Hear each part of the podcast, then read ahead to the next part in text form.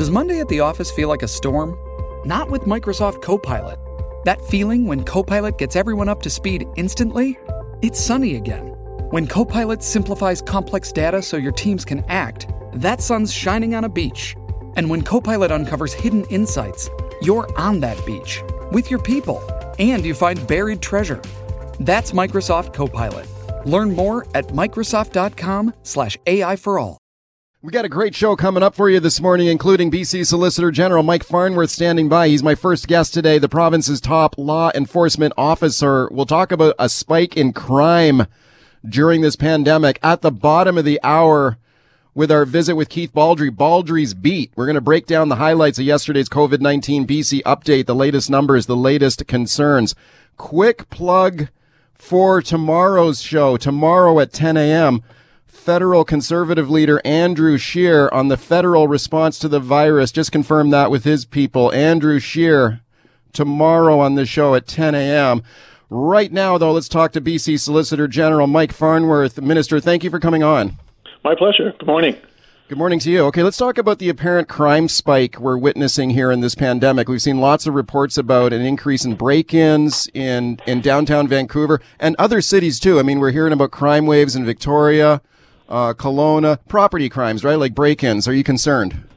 Yeah, always concerned whenever these kinds of uh, uh, uh crimes are taking place, and uh, the police uh, are recognizing that given the current situation and seeing this spike, they are they are doubly aware in terms of, of, of, the need to, to, to be vigilant, and they're out doing their job, you know, that they're supposed to be doing. Yeah, and are you getting any any concerns from police chiefs around the province that maybe their resources might be stretched here, especially if some of their people start getting sick or anything? Uh, I know that all police forces, whether they're RCMP or municipal police forces, have plans in place to deal with uh, the issues around uh, COVID 19. Uh, to ensure that uh, you know they're able to to meet uh, the, the demands of their job, and they're doing a, a, a terrific job so far. And I've not heard uh, directly that there are significant challenges, but that's why I said they've got plans in place to prepare for these kinds of these kinds of situations, and those plans are implemented. Okay, are you concerned about escalating crime as as this thing drags on, and is there a plan in place to bolster resources if, if that's what happens? Well, we're obviously concerned, and it, and, and and it's monitored on a on a day to day to day basis, uh, and it, it comes down to, in many cases, as we all know, uh, crime. Uh, many of these kinds of crimes, these sorts of breaking and enterings, and and uh, are are crimes of opportunity. And yeah. so, uh, one of the key messages that law enforcement uh, is getting out, and that uh, you know, as, as myself as Solicitor General getting out, is is for people to be vigilant. Uh, is uh, just because you're at home, for example, you don't leave the uh, the window open or the door unlocked.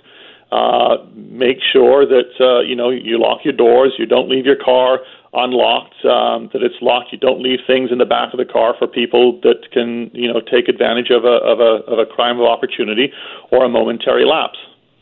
Some of these crimes are disgusting. Like we saw reports last night in the Global News Hour with a, a police sting operation catching people trying to resell surgical masks. I mean, this is like about as low as you can go. And then we had a report yesterday about thieves ripping off catalytic converters from ambulances ambulances. This is unbelievable. Here's a, here's a short clip, uh, Minister, from the uh, Chris uh, Leykauf from Delta Police on that. Very disappointing to see. Uh, so this occurred uh, sometime between the evening of March 26th to the morning of March 31st and it appears a hole was cut into a fence to gain access to the ambulances that were parked at a business um, for maintenance purposes. Uh, the business is on Annacis Island. And uh, after gaining access uh, to the uh, fenced area, the suspect then cut the catalytic converters off these ambulances. So it's a really frustrating crime and particularly upsetting to see someone targeting ambulances at this time. Mike Farnworth, what do you say about these these type of crimes, ripping, you know, damaging ambulances, people reselling surgical masks? What's your message? Okay, two things. First off, we take both those kinds of situations very seriously. In terms of the catalytic converters, if you're caught, you will be prosecuted to the fullest extent of the law. And in terms of the the reselling of uh, of medical equipment, it is absolutely reprehensible that during the kind the time of a pandemic you have people trying to take advantage of a situation when thousands of Canadians, businesses right across this province and across this country are stepping up to make sure we've got this this this critical healthcare equipment that are frontline workers in the healthcare system, that are frontline workers in our grocery stores, in other areas of, of, of, of uh, interface between the public uh, and the people uh, keeping us all, all moving forward is taking yeah. place. That's why uh, an order was in place that that spelled out that it's uh, that it is illegal and cannot be done, uh, and we will not tolerate it. We will absolutely not tolerate it, and people engaged in that can expect significant, severe consequences. Oh, okay. Has anybody faced any consequences for anything? Like, has anybody been charged? Has anybody been fined? Has anybody been put behind bars? I mean, I love the way you're talking tough. It's great. I love it. But is, is anybody, is the hammer actually coming? Yeah. Look, as these things uh, occur and are found to be happening, uh, such as what you outlined uh, in terms of the selling of the surgical masks, yeah. those are investigated and then decisions are made. Uh, in the case of the uh, of, of, the reselling of equipment and violations of the Provincial Health Act, then uh, the the ability to to levy fines is done by the provincial under the authority of the provincial health officer. in terms of the kind of criminal activity that you saw, that you mentioned around, for example, catalytic converters. The police do their job, they investigate, they go to Crown, and then and then and then charges um, are, can be laid. And we expect is, is that a, is charges that a no, to be laid. Is, is, that a no? Then there's been no charges yet. I'm not stuff. aware of, of, of, charges at this point, and they don't okay. necessarily come to me because those are laid by by uh, those are determined by Crown Counsel. But okay. the bottom line is this: if you're yeah. engaged in this, don't think you're going to get away with it, and don't think um, that it's something that uh, we turn a blind eye to, because we don't, and the police most certainly don't. Minister, I know you got a busy morning. Last question for you. You're in charge of the police system or the, uh, the the prison system in our province, provincial jails. We've heard calls for people to uh, concerns about this potential spread of COVID nineteen behind bars and in prisons. Some people think that non-violent prisoners should be released to reduce the risk of spread of COVID 19 in jails. Your thoughts?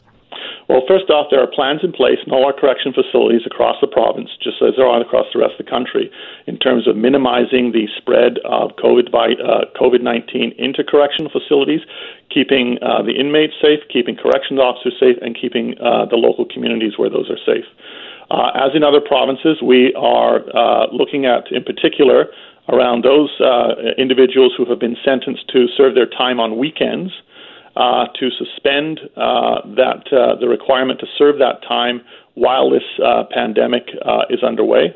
and as long as there is a history of, of nonviolence, then um, that, uh, that then those individuals would not have to serve uh, that intermittent sentence uh, during this particular time. Once it's over, obviously they, they have to continue uh, but, serving their, their sentence. But if we this, if we're already seeing a spike in property crime, do you take the, do you run the risk of more property crime if you let these guys out? The individual, first off, they're serving intermittent sentences, so they're only serving their sentences on weekends. Uh, this is being done in every single jurisdiction right across the country and at the federal level in terms of regards to intermittent sentences. It's based on an assessment of the individual and the particular circumstance by which they find themselves there.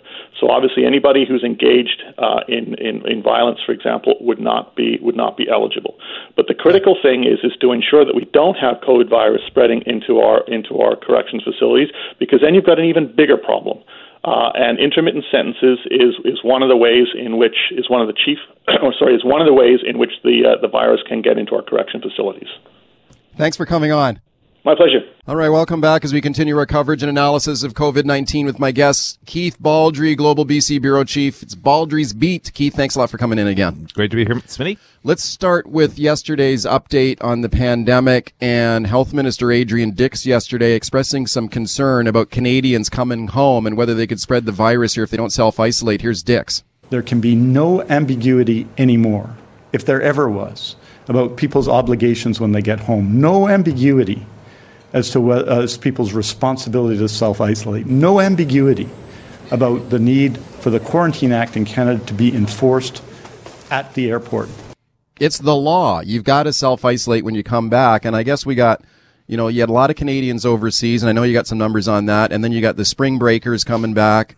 Uh, the snowbirds coming back. Mm-hmm. Like there's a lot of Canadians potentially returning, and a lot of them coming into YVR. 420,000 Canadians abroad are registered with uh, the government of being uh, potentially people flying back to Canada.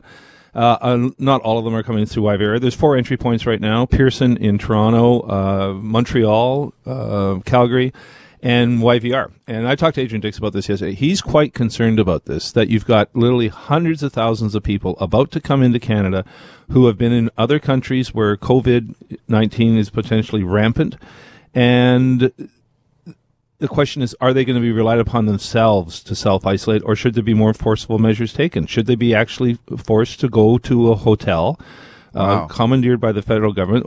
Most hotels are closed right now; they're empty. There's not nobody staying there. Do they go to a hotel in Richmond, uh, right off, right outside YVR?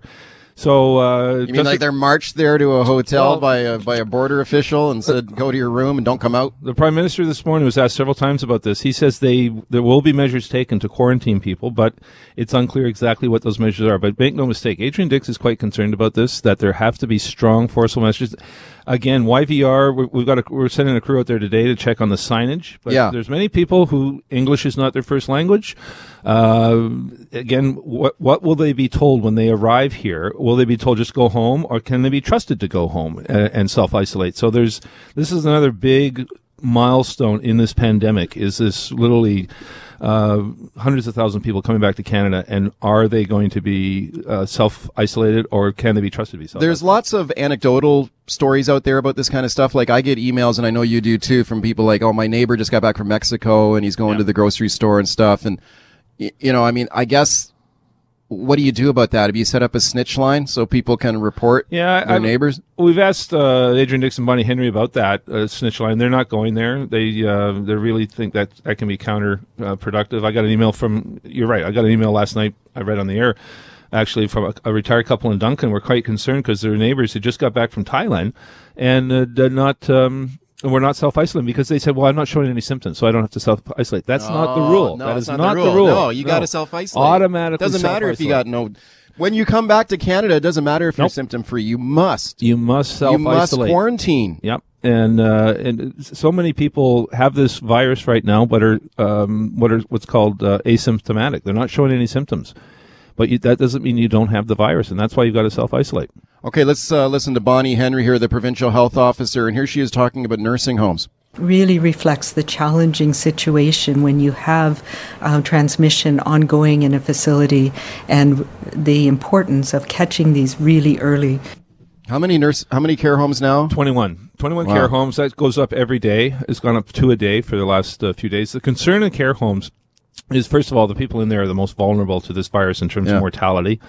Uh, that's the evidence so far. Um, the other issue is most of these care homes have only one person in the facility uh, testing positive for the virus. And in many cases, it's a healthcare worker, which is not facing necessarily the same mortality rate as Is it is it person. often a healthcare worker who works exclusively in that home, Well, or is it one of these workers that work at multiple homes that we've heard about? Well, the public order has been that nobody can work in multiple homes anymore. You're not supposed to be is doing that it. being enforced now? It is being, uh, my understanding is being enforced. It wasn't the order some weeks ago. Keep in mind, this is a 14 day incubation period for the virus. So it, the, the fear is the virus has been in care homes for some time now, and it's just starting to present itself. I've talked talk again talking to Adrian Dix yesterday. He says it's you can contain the virus in a care home if only one person has it. Once you get to two or three people, that can suddenly mushroom to a much bigger figure. And that's what we saw in Lynn Valley. That's what we've seen in Haro Park. Between those two care homes, there are 130 people tested positive for, for that virus. Both patients, both uh, Just in residents, two places. just in two places, both residents and care workers in those two care homes. So that's 130 out of 1,066 cases are in those two care homes. That's how serious an outbreak. Is. So what can the government be. what can the government do about this? Like, I mean, Bonnie Henry kind of flagging this yesterday as a key concern for her. What what is the response to that concern? Well, they they've got care homes on on basically on lockdown. Uh, You're not supposed to go into them. Care workers can only work in one home. You can't go between t- two facilities, but Right. there are inevitably cracks And in the, the, testing, system. and this is where the testing is going A on. lot of too. testing goes on Yeah. in the care homes, um, but there are inevitably cracks in the system. This is not a foolproof uh, s- system we've got going on. Nobody has a foolproof system, so there will be cracks. And the fear is one little crack in a care home, and suddenly you've got a, a, a an outbreak that's quite significant. What about the numbers yesterday? The number of new cases, the percentage, the percentage increase, the number of hospitalizations. How's that looking? Yeah, somewhat encouraging. I mean, 53 new cases yesterday on top of a 1,013. So that's you know five percent, and that's not that's not bad considering at the very so beginning. that's of the flattening. outbreak- Is that flattening the curve? It is This is what they're looking for, right? Yeah, the, at the beginning of the outbreak, we were at 24% a day overnight, uh, uh, which if we were still at that rate right now, we'd be over 2,000 cases, and we're at 1,000. So that's what they. That's kind of classic flattening the curve, isn't it? I mean, you you anticipate the numbers go up; they're just not going up as steeply. Yeah, they, they, Yeah. they will continue to go up. It's whether they go up, uh, as you say, the trajectory Yeah. uh, is the key thing here. The other number, ICU cases, which are the really important ones. These are people on ventilators. Uh, 67 people in ICU. Uh, that was a jump of five, I think, from the day before. So that's not horrible. Uh, 142, I believe, in hospital, which was an increase of 14 over the day before. So again, that's not that's not matching the the worst case scenario. Keep in mind, Adrian Dix has cleared out more than 4,000 beds in the acute care system, uh, anticipating the absolute worst, and we're far, far, far from that right now. Let's talk about. I just interviewed Mike Farnworth, the Solicitor General. I think you heard. I think you heard Yep. a bit of that. And um, one of the things we got into was uh, the spike in crime, whether the cops have got enough resources to deal with potential increase in property crime and break-ins. But another thing we got into was, you know, these disgusting crimes of like people reselling black market surgical masks and what kind of penalties are in place for that. And I thought Global News did a really good story last night uh, with your reporter Paul Johnson there on a sting operation in Richmond that caught this guy red-handed reselling these surgical masks. And we got a bit of a, a clip from that story. Let's listen to it now. Looks like you're selling masks. We'll leave it to you to come up with the words to characterize what's happening here. You've been texting with me for the last couple days. Yeah, sure. Right? Yeah. So you're caught. These are City of Richmond bylaw officers Tuesday confiscating a shipment of a thousand masks that they'd allegedly arranged to buy from a Richmond man in a sting operation. Okay, a thousand masks. They catch the guy red-handed. He gets a thousand dollar fine. yeah, Is well- that adequate? Like, Well, I I heard your your caller, a woman, said she can get fined twenty five hundred dollars if her dog, you know, goes to the bathroom in the wrong park. Yeah. Uh, I'm not- thousand bucks. That's nothing. I don't think a thousand dollars for someone like that. Thousand dollars, I don't think is is much of a, a, a motivation. buck to a change your mask. be- yeah, to change your behaviors. But uh, the, the trick is going to be enforcing some of these rules. Again, I, I go back to that couple who emailed me yesterday about their situation in Duncan. They contacted the the local public health office. They contacted the health authority. They contacted.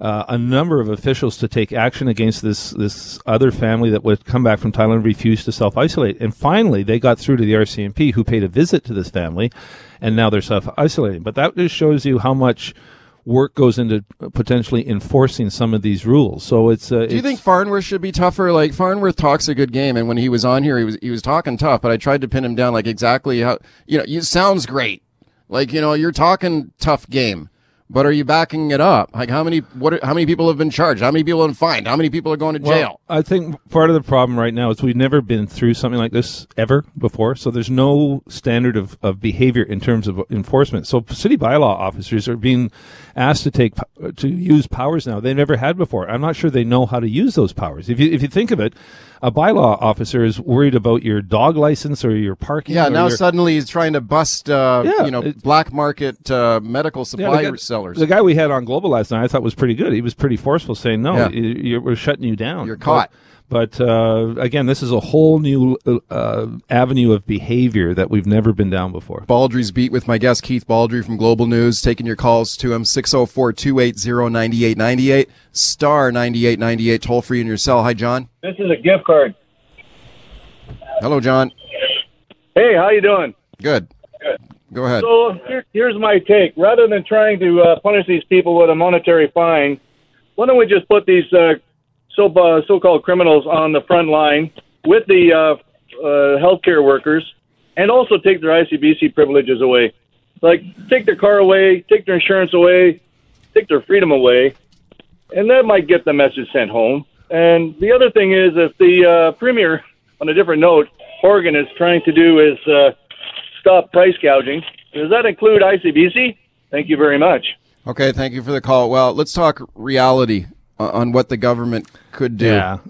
Yeah, we're not, we're not going to start throwing people in jail necessarily right on, on some of the stuff. And these, so far, these are just isolated examples of of misbehavior. We caught one on Global News Hour last night, but doesn't mean necessarily that that's rampant out there. Though I noticed you had a caller phone in and say that if you go to Facebook, certain sites, there's all sorts of of um, illegal activity going on in There's terms no, of I've, no. I've no doubt it's going on. Yeah. I mean, uh, that shouldn't shock anybody that people are trying to profiteer off this thing. I think you have to. I think the a- question is, you know, how how aggressively are they policing it?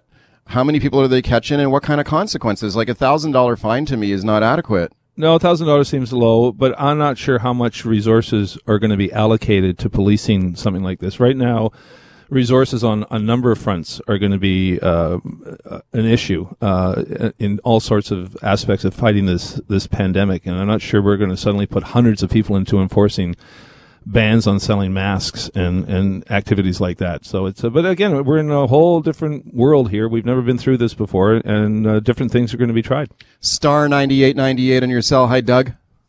Hi, Mike. How you doing? Congratulations on your new show. Um, that low life that they had there in the Richmond uh, parking lot last night. Uh, make one good, big, fast example of him. He loses his car. That's the last he sees of it. And whack him with about five thousand bucks. If he doesn't want to come up with that, we'll give him a little, uh, little time behind the Crowbar Hotel, and and that way, uh, they'll everybody will see right there on uh, primetime news. This is what happens, jerk. If you got if you get caught with uh, this kind of an action going on in the parking lot, uh, Yeah. this is what you're going to get if you get caught. Yeah. Okay. Thank you for the call. Well, I don't. You know, maybe that sounds like a more reasonable response. Like, okay, five thousand dollar fine.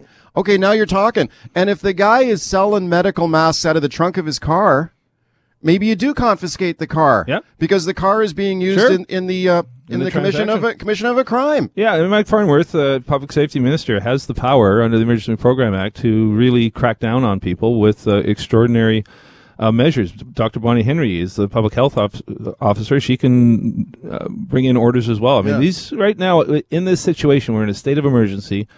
People in those authority positions have significant power in in determining the punishment of people who violate certain orders. Like people were going after. I had an earlier caller saying Farnworth is full of hot air, and I did try to challenge him when he was on, saying like, okay, what you're saying sounds great, but how are you backing it up? And I don't know, what's your perception of Farnworth and his determination to, to, to actually crack down on this stuff? Like, I think that I actually think Farnworth is pretty tough on this stuff. I mean, he does talk a good game, but you know, back it up. Yeah, no, I talk to Farnworth all the time about this. He, he is genuinely um, angered uh, uh, right from the from day one. These these uh, pictures and, and video footage of people hoarding, uh, stockpiling purchases. Uh, I know he's per- personally quite angered by that. But again, not sure exactly how you police this, what type of resources you put into policing something like this. A lot of it is public shaming. I've noticed uh, last few times I've been to a supermarket and I don't go that often anymore. You don't see I don't see a lot of people with huge shopping carts right now in terms of bulk bulk purchasing. I think there's a bit of public shaming going on right now of people who do this, and maybe that's a more effective method than uh, necessarily throwing people in jail. Okay, do we got another caller there, Greg, or no? Thought we had one more. Okay, where do we go from here? What's we got another uh, update coming this afternoon? Yeah, I will be interested to see what the number is. It was 53 yesterday, which was about 5%, and we'll see if that number is exceeded. Keep an eye on the ICU numbers. 67 yesterday. Those are the people in the most serious condition. Uh, again, we'll see from Minister Dix today whether there's any more details on his concern about cracking down on travelers. And Let- uh, let- keep, keep an eye on hospitalizations. Let me ask you this, uh, Bonnie, real quickly in the minute we got left, because we're going to talk about this in the next segment, and that's whether you should be wearing a, a mask. Speaking of masks, if you're healthy and you, should you wear a mask going to the grocery store, like Mm-hmm. Yeah. even like a homemade mask? And Bonnie Henry kind of uh, chimed in on that yesterday. What did she say? She was. A, she's now a little more supportive of people wearing masks Yeah. uh, because it's it's not to protect yourself from the virus. You're not going to protect yourself wearing a homemade. And again, these are homemade masks. These are not masks that are designed for healthcare workers. My I held one up on the news hour last night. Made my my wife Anne. Uh, she's made a mask. She's made several of them. So do you Uh, wear it now when you go to the grocery store? I haven't worn it yet. I haven't been to a grocery store for a couple days now, but uh, I probably will because again, it doesn't protect you from getting the virus, but it can prevent you from spreading the virus. And that, and this is where we get back to asymptomatic. Again, you and I right now could have the virus, but we're not showing any symptoms, and we're called that could be an asymptomatic case. But we could still spread Well, the that's virus. why we're distancing. That's why we're distancing in this cramped little broom closet. We're still eight feet apart. Thanks for coming in. All right, see you tomorrow. That's Keith Baldrey. And um, if you didn't get through on the open line, phone me in the buzz line. If you are going to wear them, it can help reduce the droplets that you shed into the environment. And if somebody is infected and has mild symptoms or um, early on in the illness, it can prevent you from putting those droplets out, and that's probably okay. Um, but it's not, it, it- you can't use it in isolation and think that it's going to protect you and that you no longer need to do things like cleaning your hands regularly or maintaining those physical distance. All right, welcome back, Mike Smith. That is the voice of Dr. Bonnie Henry, the province's provincial health officer, uh, speaking about the use of surgical masks or homemade masks. And you see people wearing these all the time. If you go out to the grocery store or just walk down the street, some people will be wearing a mask. Some people not wearing a mask. Let's get into this debate now about whether you should use one at all. I'm, I'm looking at the World Health Organization website on this right now. It says if you are healthy, you only need to wear a mask if you're taking care of someone who's infected. Wear a mask if you are coughing or sneezing. So if you're, if you're healthy, do you need to wear a mask? Lots of people do. Let's check in with Ian Young now. He's a Vancouver correspondent for the South China Morning Post. He's been looking into this. Hey, Ian, thanks for coming on. Hi there, Mike. How are you? I'm doing great. Thanks for doing this. Where do you stand on this mask debate? Pro mask or anti mask? Um, uh, don't buy masks. Masks work. Um, you know that sounds like that's a confusing statement, I guess, for a lot of Canadians. But I mean, the upshot is that uh, no matter what the WHO says currently in its advice, it doesn't really matter what Theresa Tam says in her advice. Theresa Tam being the um, chief public health officer. For, yeah, she's the federal health officer. sure. What, does she, what does she say? she she said on Monday, um, you know, very clearly that putting a putting a mask on an asymptomatic person is not beneficial. Right. You know, and and I mean, I I think that's that's kind of preposterous. I mean, it, it flies in the face of her own statements, which were that. You know that um, face masks are absolutely needed. They're critically important if um, you're trying to protect a frontline healthcare worker. Now, I understand where that's coming from because Theresa Tam doesn't want you to go out and buy face masks. That is absolutely a correct position. But at the same time, it is ridiculous to say that face masks don't work. Right, because, okay, let's say you are asymptomatic, as they say, you're not displaying any symptoms, but that doesn't mean you don't have the virus. So maybe you do have it, but you're not symptomatic at the moment. Like if you're wearing a face mask in the grocery store, are Well- you potentially saving someone else from catching it from you? For sure. I mean, I, I, I think that face mask wearing is not a selfish act. I mean, face mask wearing is, um, you know, a, a, a caring act for the rest of the community and not spreading your potential disease. Now, once again, don't don't buy face masks. That is not the, the, issue here. The issue here is whether or not face masks work. And Canadians are taking matters into their own hands by making their own face masks, which probably um, uh, don't have the same efficacy as a commercial medical face mask, but it's better than nothing. And uh, even the US CDC acknowledges this. You know, the Centers for Disease Control, on the one hand, it's telling people not to go out and you know, don't buy face masks because they don't work for the general public. But on the other hand, they're telling medical workers that if you can't get a clean face mask, use a dirty face mask. If you can't use a dirty face mask, use a scarf or bandana to protect yourself against COVID 19. So, once again, there are these big contradictions, and I think the general public is quickly becoming aware um, that a lot of this confusing advice is, is, is quite frankly illogical. Okay, do you wear one when you go out? Uh, I have. Um, I've worn them to a supermarket. Um, I've worn them um, out reporting, but generally, uh, if I'm out on the street, no, I don't wear them. But in an enclosed place like a supermarket, yes, I do. Um, I wore one um, to Sandy Farm Market in Kerrisdale uh, just a couple of days ago.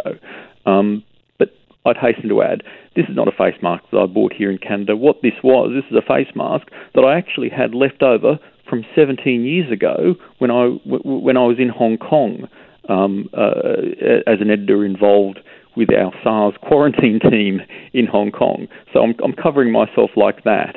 Uh, and if I didn't have those very old face masks to cover my face, I'd do it with a scarf or a bandana, just as the CDC advises doctors to do. Okay, you spent a lot of t- a lot of years in Hong Kong, as you mentioned there as, as a correspondent there. Do you think there's um, kind of a cultural issue around wearing face masks that? And I guess typically we've seen Asian people more likely to wear a mask. Is that fair to say? But I, I think more and more people are wearing masks. Absolutely. I think more and more people here in Vancouver, certainly. But, you know, for, for many East Asian societies, face mask wearing has been normal for a long time, and particularly in Hong Kong, you know, um, uh, SARS very much normalised face mask wearing. It's, a, it's seen as a, a, socially responsible thing to do, and right now in Hong Kong, it is seen as a very socially unacceptable thing to do to step outside um, without a face mask on. Without a mask, right. Right. So, what are the risks of it, though? Like, I, I imagine that maybe one of the reasons that you see the federal medical health officer taking the position that they have, or, or we see other public health officers saying, like, you know, these masks are, are not going to, don't work for you. They're not going to help stop you from getting the virus. So maybe it's not a good idea to wear them. I think a couple issues. One is that does it potentially give you a false sense of security? Like if you're wearing a mask, now you might think, well, it's okay for me to go outside more often. It's okay for me to be near someone or socialize with someone because now I'm protected from this mask, but you've got a false sense of security. Oh, look, right now, face masks are not a substitute for physical distancing. That I mean, just get yeah. that out of the road right now. Um, and in any case, we don't have the supply of face masks to make it a substitute for physical distancing. And you can, you know, you can. We're turning out all these sewing circles and craft circles to try and make homemade masks, but realistically, that's not the long-term solution. The long-term solution to an absence of face masks is face mask factories. You know, I mean, there is uh, this is such a confusing issue for a lot of people, but I don't think it really is confusing scientifically because the weight of scientific evidence is that face masks work in a variety of contexts. Um, you know, and I think that Canadians ultimately are going to have to come around to, to the idea that this might be a way to maintain a semblance yeah. of normal life in the long right. term. You know, this is not we're not talking right now um, while we have this shortage of face masks and while we must abide by physical distancing. But in the long term, this is something that needs to be considered. Talking to Ian Young about the face mask debate, I, th- I think you're right about the confusion out there, Ian, because you do hear a lot of sort of conflicting advice, uh, including from the experts. Let, us just play a little clip here. This here's um, Dr. Sanjay Gupta talking to CNN about face masks. I think what is what is really uh, driving this is this idea that there is, uh, you know, significant community spread of this virus. That's important because we know that there are a lot of people who are asymptomatic, you know, don't really have symptoms that can still spread the virus. So the way to think about this mask issue is that it's not really still for people who are not infected. This is more for people who might be infected and don't know it, and to try and lower the likelihood that they will spread this to somebody else first advice for anybody is to stay home. But if somebody does need to go out, and look, anybody might be infected and not know it, we all have to behave like we have the virus. Uh, I think that is what's driving the idea that if you have to go out for something essential, that wearing a mask may not be a bad idea. Okay, I, I suspect you agree with him. I think that's excellent advice. I mean, we do have to behave like everyone has this virus. Um, you know, there was a particularly terrifying case that was outlined recently um, um, about this choir that was in Washington where 60 people turned up for choir practice. You know, none of those people had coughs or sneezes. None of them were symptomatic. They all um, abided by some form of physical distancing. They didn't touch each other. They hand sanitized. And yet, 45 of them fell ill with COVID 19 or suspected COVID 19. Three of them are in hospital. Two of them are dead. So these sort of um, nightmare cases of asymptomatic transmission really should serve as a wake-up call to people who are still, um, you know, b- uh, behaving as if they do not have the virus simply because they do not feel like they have the virus. Okay, you know, Ian, we don't know. Yeah. Mike Smith, as we continue talking about masks, should you wear them when you go out? If you're feeling healthy, you don't have any symptoms. My guest is Ian Young from the South China Morning Post. 604 280 9898 is the number to call. Tell me what you think about this. 604 280 9898, star 9898, toll free on your cell. Let's go to Vince on the open line. Hey, Vince. Hey, how's it going? Good, good. Go Um, ahead. so my sister lives in southern Italy, and and no one, and it hasn't hit as hard as northern Italy, but no one there is allowed out without a mask and gloves. Like you go out without a mask and gloves, and everybody looks at you funny. So, it, it- you know, their their thing is you you protect me, I protect you. So everybody wears masks and gloves, and I truly believe that's our future here right now. That's going to be coming extremely quickly. Okay, did you say your sister is in Italy? Yeah, she lives in Sicily. Okay, and what what what are kind of what is she telling you? What is what is her life like? So they're in total quarantine. They get they get a window to go shopping once a week. Um, they cannot go into the store without without protective uh, mask and gloves. Wow. Everybody in the store works that way. There's three people. They're not a big town, so only three people are allowed in the store to grocery shop at a time. When those three come out, the next three go in. Yeah. Everything gets wiped down. New checker comes in, so it's really strict. It's extremely strict. So if you if you show up at the store without a mask on, what happens? They no, turn you you don't away. go in. No, no, no mask, no gloves, no service. Okay, Vince, thank you for the call. I hope your sister stays safe over there in, in Italy. Ian, what do you think of that? Yeah, well, I, I don't think we're actually that far off um, some of those measures here in Vancouver. I mean, Sandy Farm Market in Kerrisdale certainly won't, won't will not allow you into the shop unless you've got a face mask on. Um, You know, I mean, PriceSmart in in um, in in Richmond, um, that's a very very large supermarket, but they've got basically a bouncer on the door who is uh, counting the number of people going into the store and counting the number of people going out. So there's only a certain number of people in the supermarket at any one time, and that's a very big supermarket. Um, so these are private businesses that are taking those matters into their own hands, and I think quite rightly too. Um, I think down at Richmond, um, uh, people have been wearing face masks for a couple of months. And now, um, if you'll uh, cast your mind back to, to January or even February, uh, people were looking at that uh, uh, as sort of a, a matter of, you know, derision or at least confusion um, because they saw that this was an, uh, some sort of overreaction. And now, of course, um, that stance by the Chinese community in Richmond is being seen as rather prescient about where we're actually at now. Taking your calls on face masks, 604 280 9898 is the number to call. Star 9898, toll free on your cell. Heather on the open line. Hi. Hello, Hi there. am I on? Yes, you are. Go ahead. Yeah, okay. Hi. Uh, yeah, I did call into Charles Adler last night uh, complaining about this because he had someone, uh, uh, some medical person on from Maple Ridge, uh, suggesting that uh, these masks were no good unless they're N95.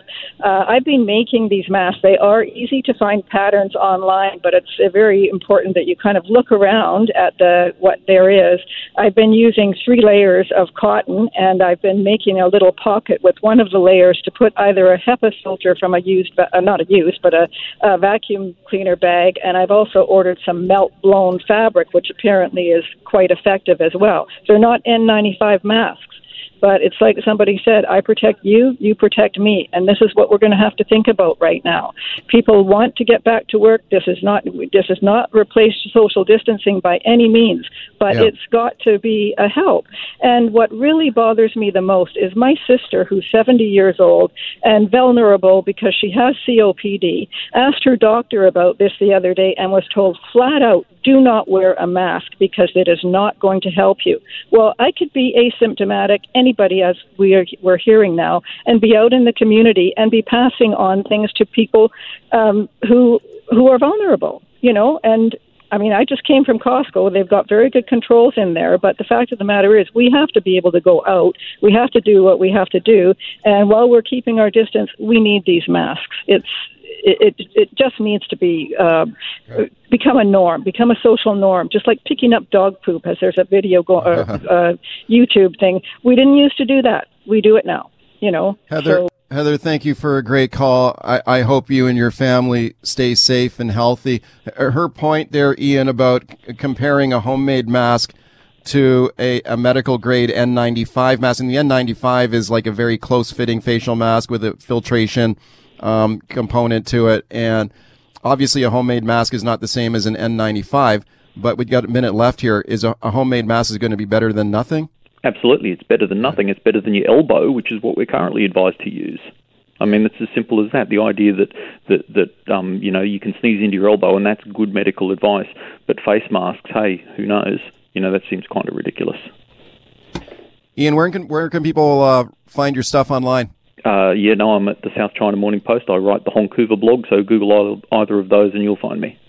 Ian, stay health, healthy and safe out there. Thanks for coming on. Thanks, Mike. That's Ian Young, and appreciate his time today. Welcome back to the show. Mike Smith with you as we continue our focus and coverage and analysis on the COVID 19 pandemic. Let's take a look at some of the government supports for people and businesses that have been rolled out by both levels of government. I'll tell you what, it's it's tough to keep track a lot of this stuff. Uh, it's a jungle out there, really. With there's been so many programs and rollouts here over the last couple of weeks, including uh, they just came, uh, come every single day. Just announced by the BC government here. This is just out. BC's most vulnerable citizens, people on income or disability assistance. So we're talking about disabled British Columbians, low income British Columbians, low income seniors uh, in line for uh, assistance here with uh, money uh, coming in and committed by the government, including a 300 monthly, a $300 a month COVID-19 crisis supplement for the next three months. Let's talk about the government's, both levels of government's response to this crisis now with our panel. Alex Hemingway is an economist and public finance policy analyst with the Canadian Center for Policy Alternatives. Alex, nice to have you on again. Good morning. Thanks for doing it. Werner Antweiler is a associate professor at Sauder School of Business and Economics at UBC. Werner, thank you. Uh, good morning, Mike. Thank you for having me on your program. Thank you, gentlemen, for both of you. Alex, let me go to you first. I mean, I, I follow you on Twitter, and you've been doing a really close sort of daily analysis on a lot of the the government uh, assistance and relief packages as it come out. And I know, I know, in some cases you think they're in, inadequate, right? But what do you think about what the BC government has rolled out here this morning with assistance to uh, low income and disabled British Columbians?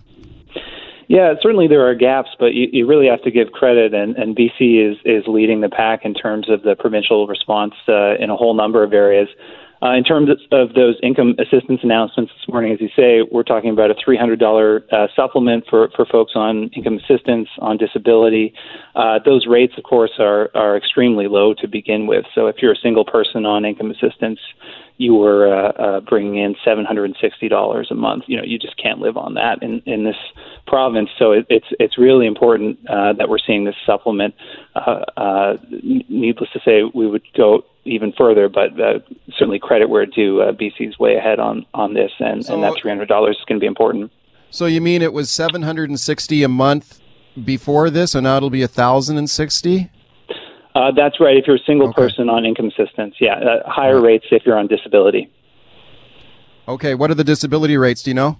So that's uh, uh, 1183, and now that's going to be supplemented by another 300, and higher rates if if there are children as well. Okay, this I is, don't this have is those some, numbers right in front of me. Right, this is something that a lot of people had flagged this in the last few days about what about assistance for especially disabled British British Columbians. Werner Antweiler, what do you think of these measures? Yeah, I think uh, all governments are scrambling to find ways to help those in need and identifying those groups that are most affected by this crisis. And it's novel territory. There was nothing that prepared our governments for this.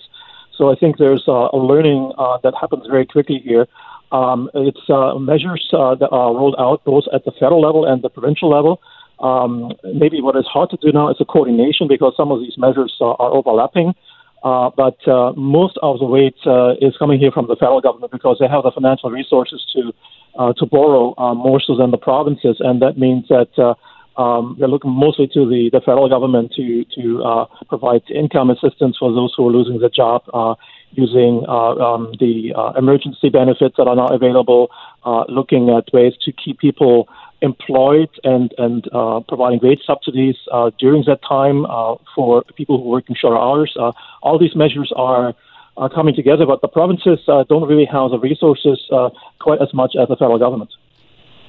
Do you think, Werner? Do you think that the governments are doing the right right thing here? Obviously, we're in in a crisis, but the money that just seems to roll out on a daily basis is in billions and billions of dollars is obviously going to add to the country and the province's debt level. Is that something we should just not worry about right now as we get through get through this crisis? Like you're a business guy, an economics guy. Is this the right thing to do? Just just roll the money out, and not and worry about it later. Yeah, I think uh, we're in a very fortunate position here in Canada. Our debt to GDP level has been historically quite low. Um, it, it, we had like uh, a situation in the 1990s where our uh, federal uh, debt to GDP was uh, in excess of 6%, and now we're down to 31%. So we have room to borrow. Uh, we, we can do that uh, unlike uh, other nations that uh, are much more indebted. Uh, so in that sense, uh, we are in this very, very fortunate situation that both the federal government as well as most provincial governments are in a position to, to borrow money uh, and, uh, and figure out ways in the future how to pay it back. Eventually, we'll get the bill for all of this, but uh, for now, it's important to keep uh, people um, the resources they need and, and make sure we're getting through this crisis. And we, we really can't worry about a lot of the financial issues later. BC also has a very low uh, debt to GDP ratio as a provincial government, uh, less so than many other provincial governments. We are better than Ontario uh, and, and Quebec in that way. Uh, and so, again, uh, I, I'm also not worried about the province of BC here in particular. Uh, here in BC, we are at one of the lowest level of the combined federal and provincial debt in in in all of Canada. So we, we do have the ability to rely on money that we can borrow and make sure that we get it to the people who need it right now. Alex Hemingway, do you agree? Uh, I would agree with Warner on that. And not only do we have the, the room to, to spend as necessary right now, and that's so critical on a human level, uh, in terms of our medium and longer term economic health, uh, it's going to pay off better in economic terms uh, uh, uh, in the long term to meet people's needs now and avoid the uh, economic uh, pain and, and, and destruction of jobs and, and uh, uh, many more consequences that would reverberate for many years if we don't Like- take care of people's needs. Okay, like on that point, you, are you saying that if governments can spend aggressively right now, let's forget about the debt, worry about that later. But if you can keep people's heads above water, whether it's through income assistance, whether it's it's uh, tax tax relief, tax deferment, uh, the payroll subsidy that the federal government brought out, seventy five percent, extraordinary. That that helps us that'll help in the recovery later like if you if you can sort of manage the damage now then we're in better position to recover when this whole nightmare is over Absolutely, yeah. That that's critical part of this, and there are different elements to it. You know, with the federal wage subsidy program, we're seeing, you know, one of the things that helps do is maintain that employment relationship between employees and employers, so that the you know the economy can start firing on on all cylinders again once we get on the other side of uh, the crisis. werner what about that debt though i, I saw i saw a tweet from christy clark about a, a week ago the former bc premier I, I think she deleted it later but she was basically saying, okay, we got to do this. She wasn't disputing that government should be spending and helping people right now. We have to do it in this crisis, but she was lamenting the debt that's going to be piled up and left for our kids. I mean, do you think that's kind of, how, how do you analyze that kind of argument? Like that, unfortunately, the debt is going to be piled on our children? Is that a right way to look at it? I wouldn't say it's piled on our children. It is something that we will, of course, have to deal with in the in the future. Uh, but uh, that will come through economic growth. Uh, that we can pay uh, some of this back, uh, as we did in the 1990s. We have climbed down from a very high debt to GDP level in the 1990s. Uh, we can do that. Uh, that is not something I'm worried about, and that comes from uh, setting the conditions right for the economy to prosper and grow. And that means, and as Alex pointed out correctly, it's it's really a matter of keeping people in their uh, work contracts, making sure that people can return to work uh, in the best position possible to to to earn income and spend it and and put it back into the economy. So for this, it's really important that uh, uh, we, we also um, uh, put that money that is now missing in the economy there to to uh, be there when we can spend it, when we can go and uh, and grow ourselves essentially out of this recession again. Uh, we're going to have a recession this year. There's no doubt about it. Uh, but we, we have to basically set the stage for enabling people to get out of the situation and and uh, restore the economy to health. And for this, we need people back in employment. Okay, talking about the BC, the BC and the Canadian economy here during this pandemic. My guests Alex Hemingway and Werner Antweiler. Uh, Alex, when we t- uh, there's a lot of optimism, I think that when this is over, the economy will rebound. Do you kind of share that sort of long-term faith that this that will get will survive this and will bounce back from it, or is there danger of a more prolonged recession or even worse? Well, I think there's a kind of middle ground there. We should be concerned and, and planning for that uh, bounce back, making medium term economic plans to uh, uh, uh ramp up uh, investment when uh, people are able to go back to work in, in public health terms. Uh, you know, this is an unusual type of recession in the sense that we're uh, asking people to stay home from from work on a mass scale in many cases. So I don't think we can be complacent, but you know we're we're uh, uh, an extremely uh, wealthy society with with a uh, uh, you know a, in many ways a strong economy. Certainly gaps that existed in there beforehand, but we certainly have the ability uh, to to bounce back, and uh, we just need to be ready, making sure that people can meet their needs needs now, and uh, and also be ready with a program of uh, uh, public investment as necessary uh, when people are able to go back to work to make sure uh, we can get that economy right. keep, firing on all what? cylinders Keeps, and meet key needs. What? Keep spending. Keep spending even when it's over. Uh, in, until we're uh, yeah absolutely until uh, we're uh, have the economy ramp back up again essentially when people aren't uh, able to, you know, on the other side of this, we need to get people back to work.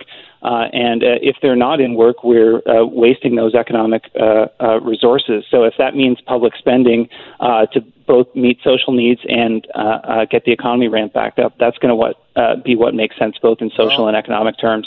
Okay, Werner, what about that? Do you need that stimulative spending even later? Yeah, that is something you'll have to see when uh, when the economy sort of restarts.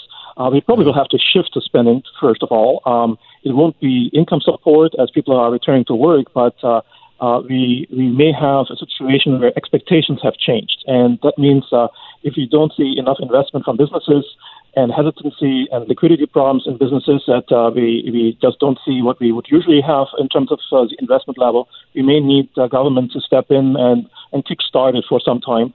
Uh, It's not that we have not enough uh, infrastructure deficit that uh, could be fixed in our country.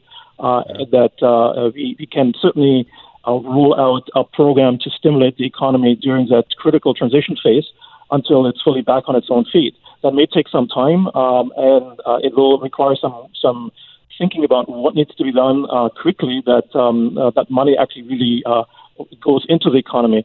Some of the um, uh, the projects that can be um, uh, focused on by uh, federal and provincial governments. Uh, they are much longer term, uh, but uh, um, where we uh, need money uh, to, to restart the economy. Some of it will come from the, the central bank by keeping interest rates low. That they will certainly do. Uh, they have also uh, provided uh, liquidity for the provincial uh, governments that are in, in uh, more serious conditions, like Newfoundland and Labrador, oh. through quantitative easing. They're buying back some of uh, uh, the debt and uh, that that will provide liquidity also for provincial governments to uh, to to help uh, their local economies uh, find ways to um, get back on their feet.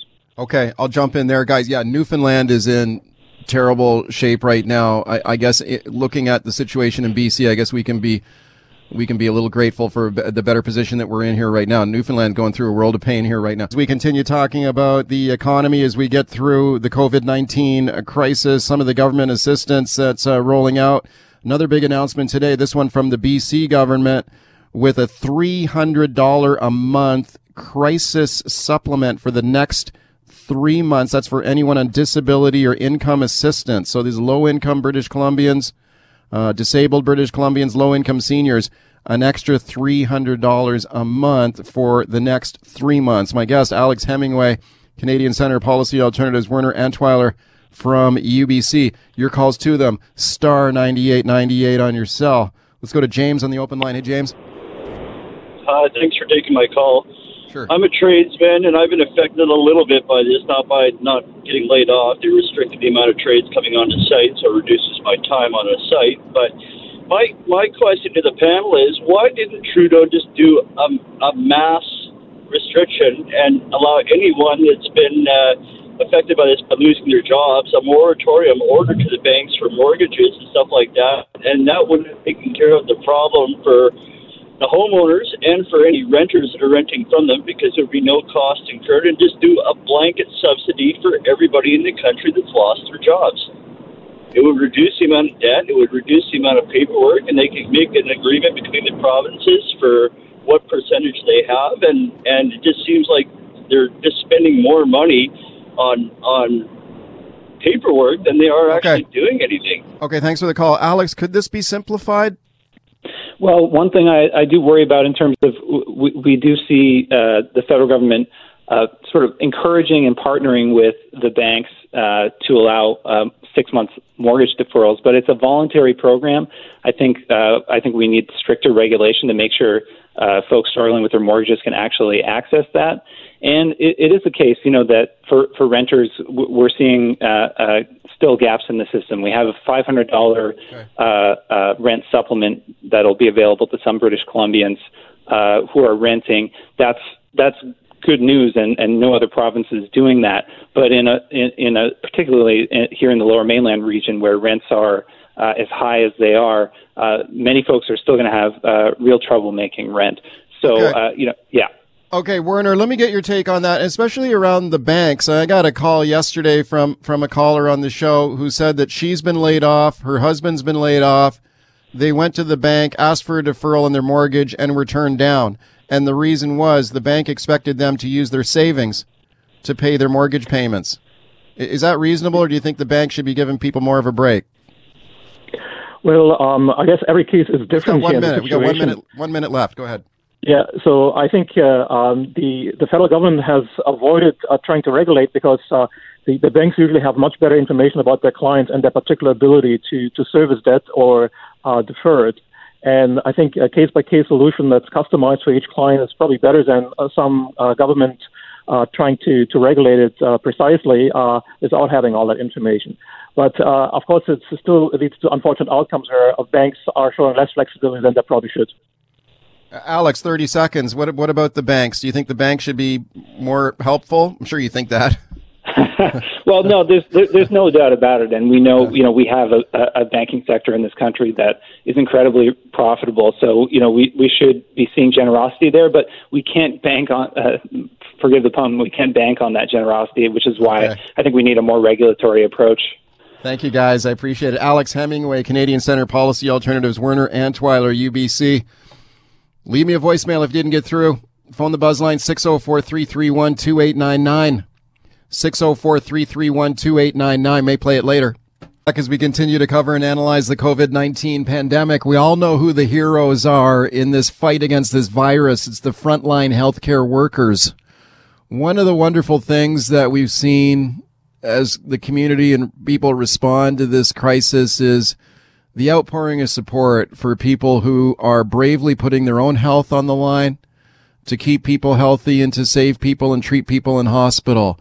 The frontline healthcare workers are the heroes here. I love the seven o'clock shout out that people are doing, people banging pots and pans, blowing whistles, making noise right at seven o'clock. That's caught on in our street where I live every night, seven o'clock. People are out in their driveways, making noise, clapping, blowing whistles, banging on those pots and pans. It's awesome. And I, and I really think it's a nice way to see your neighbors too and at least wave across the street until we get back to normal here.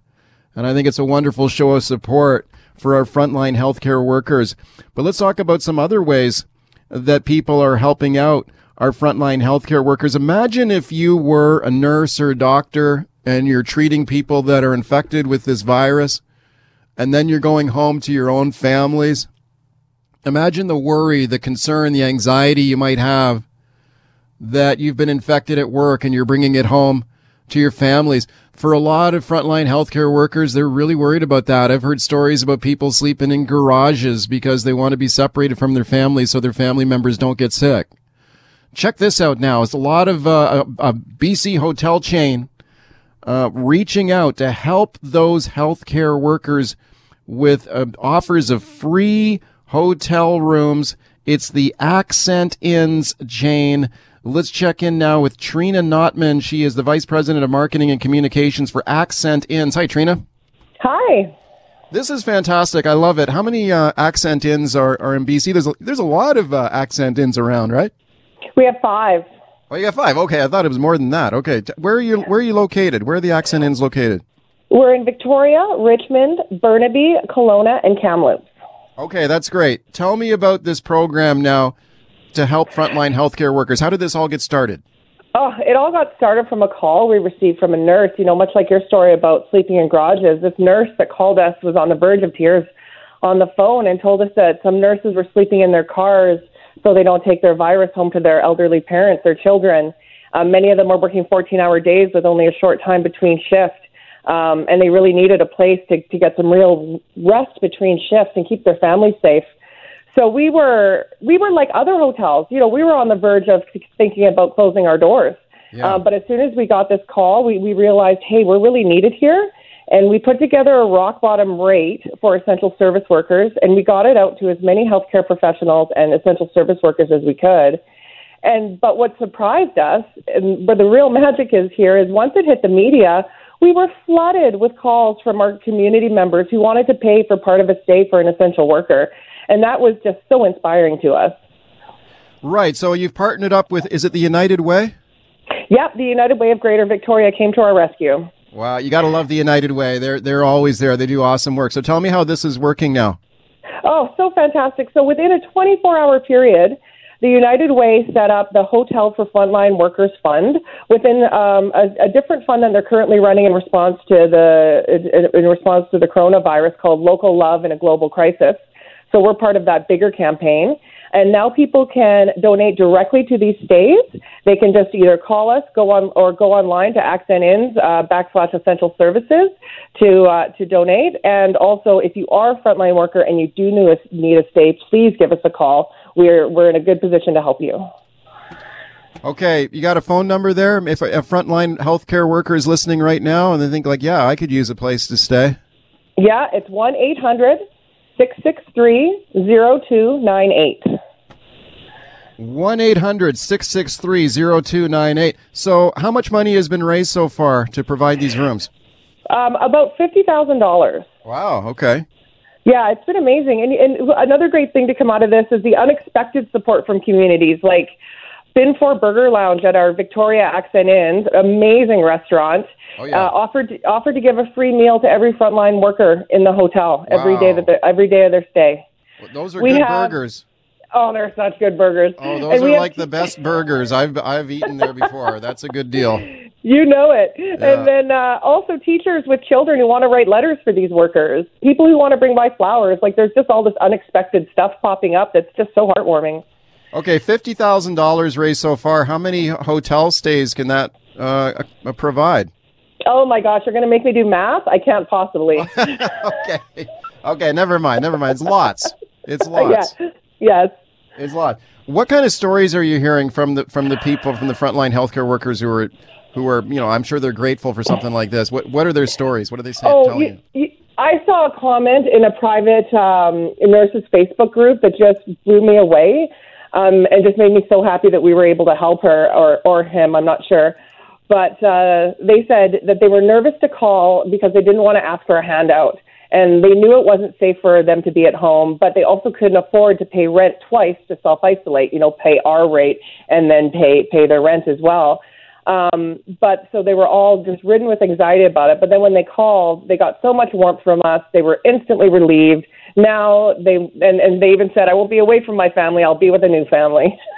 and Wow, okay. that's pretty amazing. This pandemic has been brutal on the hotel business. I'm sure. What is what kind of uh, what is Accent Inns going through here? Well, you know, like I said, before we got this call, we were really considering closing our doors. We were considering laying off about 75% of our staff, and that's that's the story for hotels right across the country. Yeah. This has been devastating.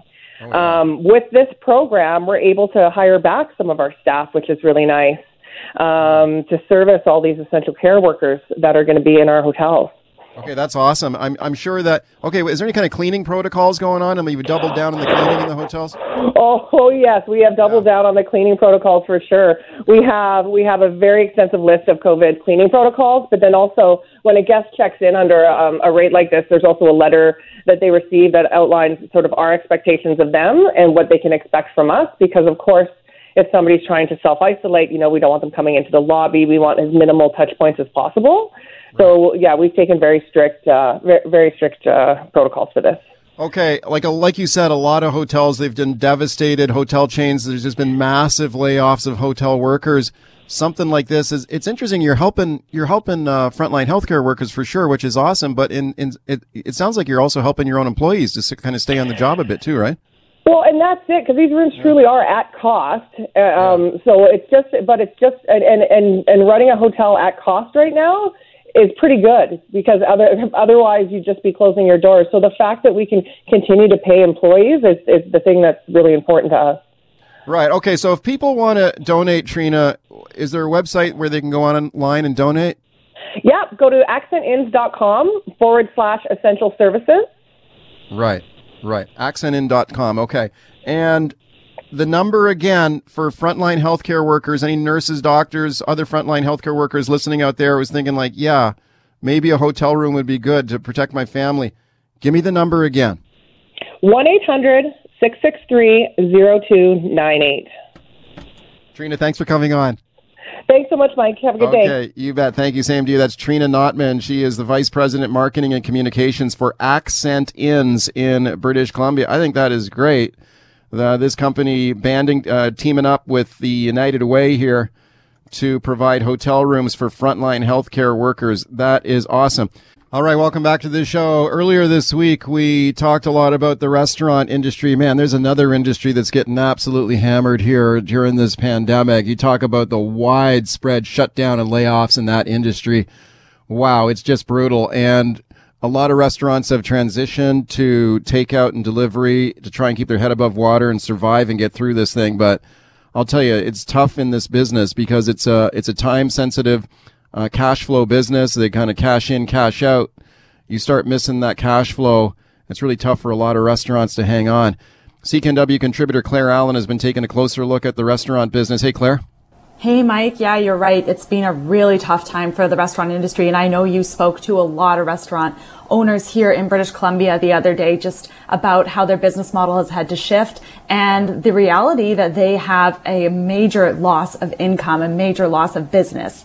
Um, but earlier today, Restaurants Canada released uh, the results of a survey which looked at the national and provincial numbers of job losses uh, impacted by the pandemic. I spoke with uh, Mark von Schellwitz. He's the vice president of the Western Division of Restaurants Canada about the amount of job layoffs in the restaurant industry due to COVID-19 nationally, from our survey of over 13,000 businesses, we uh, estimate that uh, 800,000 food service jobs have already been lost uh, due to COVID 19. And in British Columbia, that equates to about 121,500 jobs in BC alone.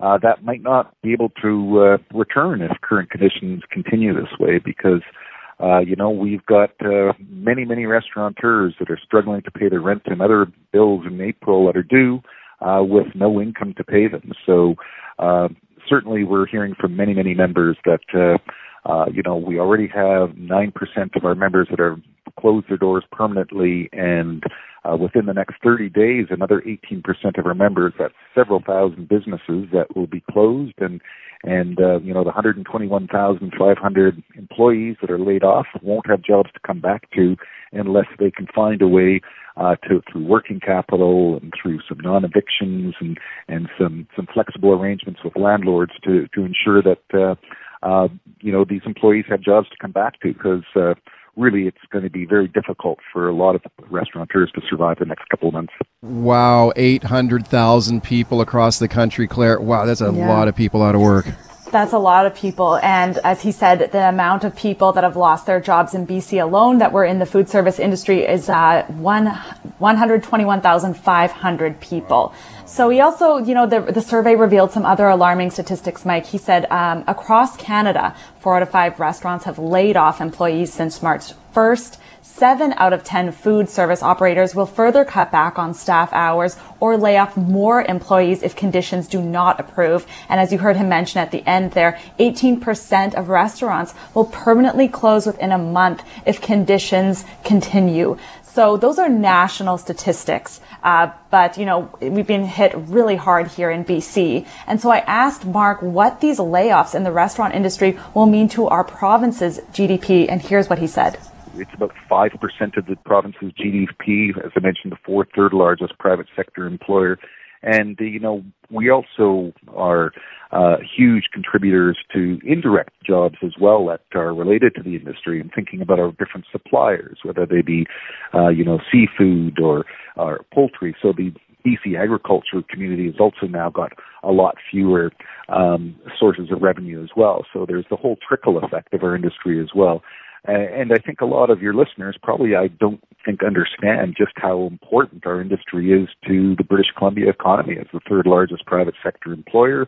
Uh, you know, we're uh, a huge uh, multi-billion dollar industry and when you see just alone that our profits are going to go down in three months by three billion dollars, well, that also impacts tax revenues for government as well because they're not getting uh, the taxes on those sales. So, uh, so it's a significant uh, hit to our economy. That's a huge part of the BC economy there, Claire. Yeah, Mike, so just to expand a little bit on what Mark was talking about yeah. there, he gave me some really interesting figures about, you know, the restaurant industry's impact on BC's GDP. So the BC restaurant industry is a $14 billion a year industry and it makes up 5% of our province's GDP, as you heard Mark say. The uh, restaurant industry in BC employs 192,000 employees directly, and then 41,000 employees indirectly, like you heard Mark say, agriculture, seafood, you know, uh, uh industries like that. And uh, so the industry purchases $5 billion worth of food and beverages every year. And one thing I found fascinating is that our BC restaurant industry serves approximately 3.4 million people every single day.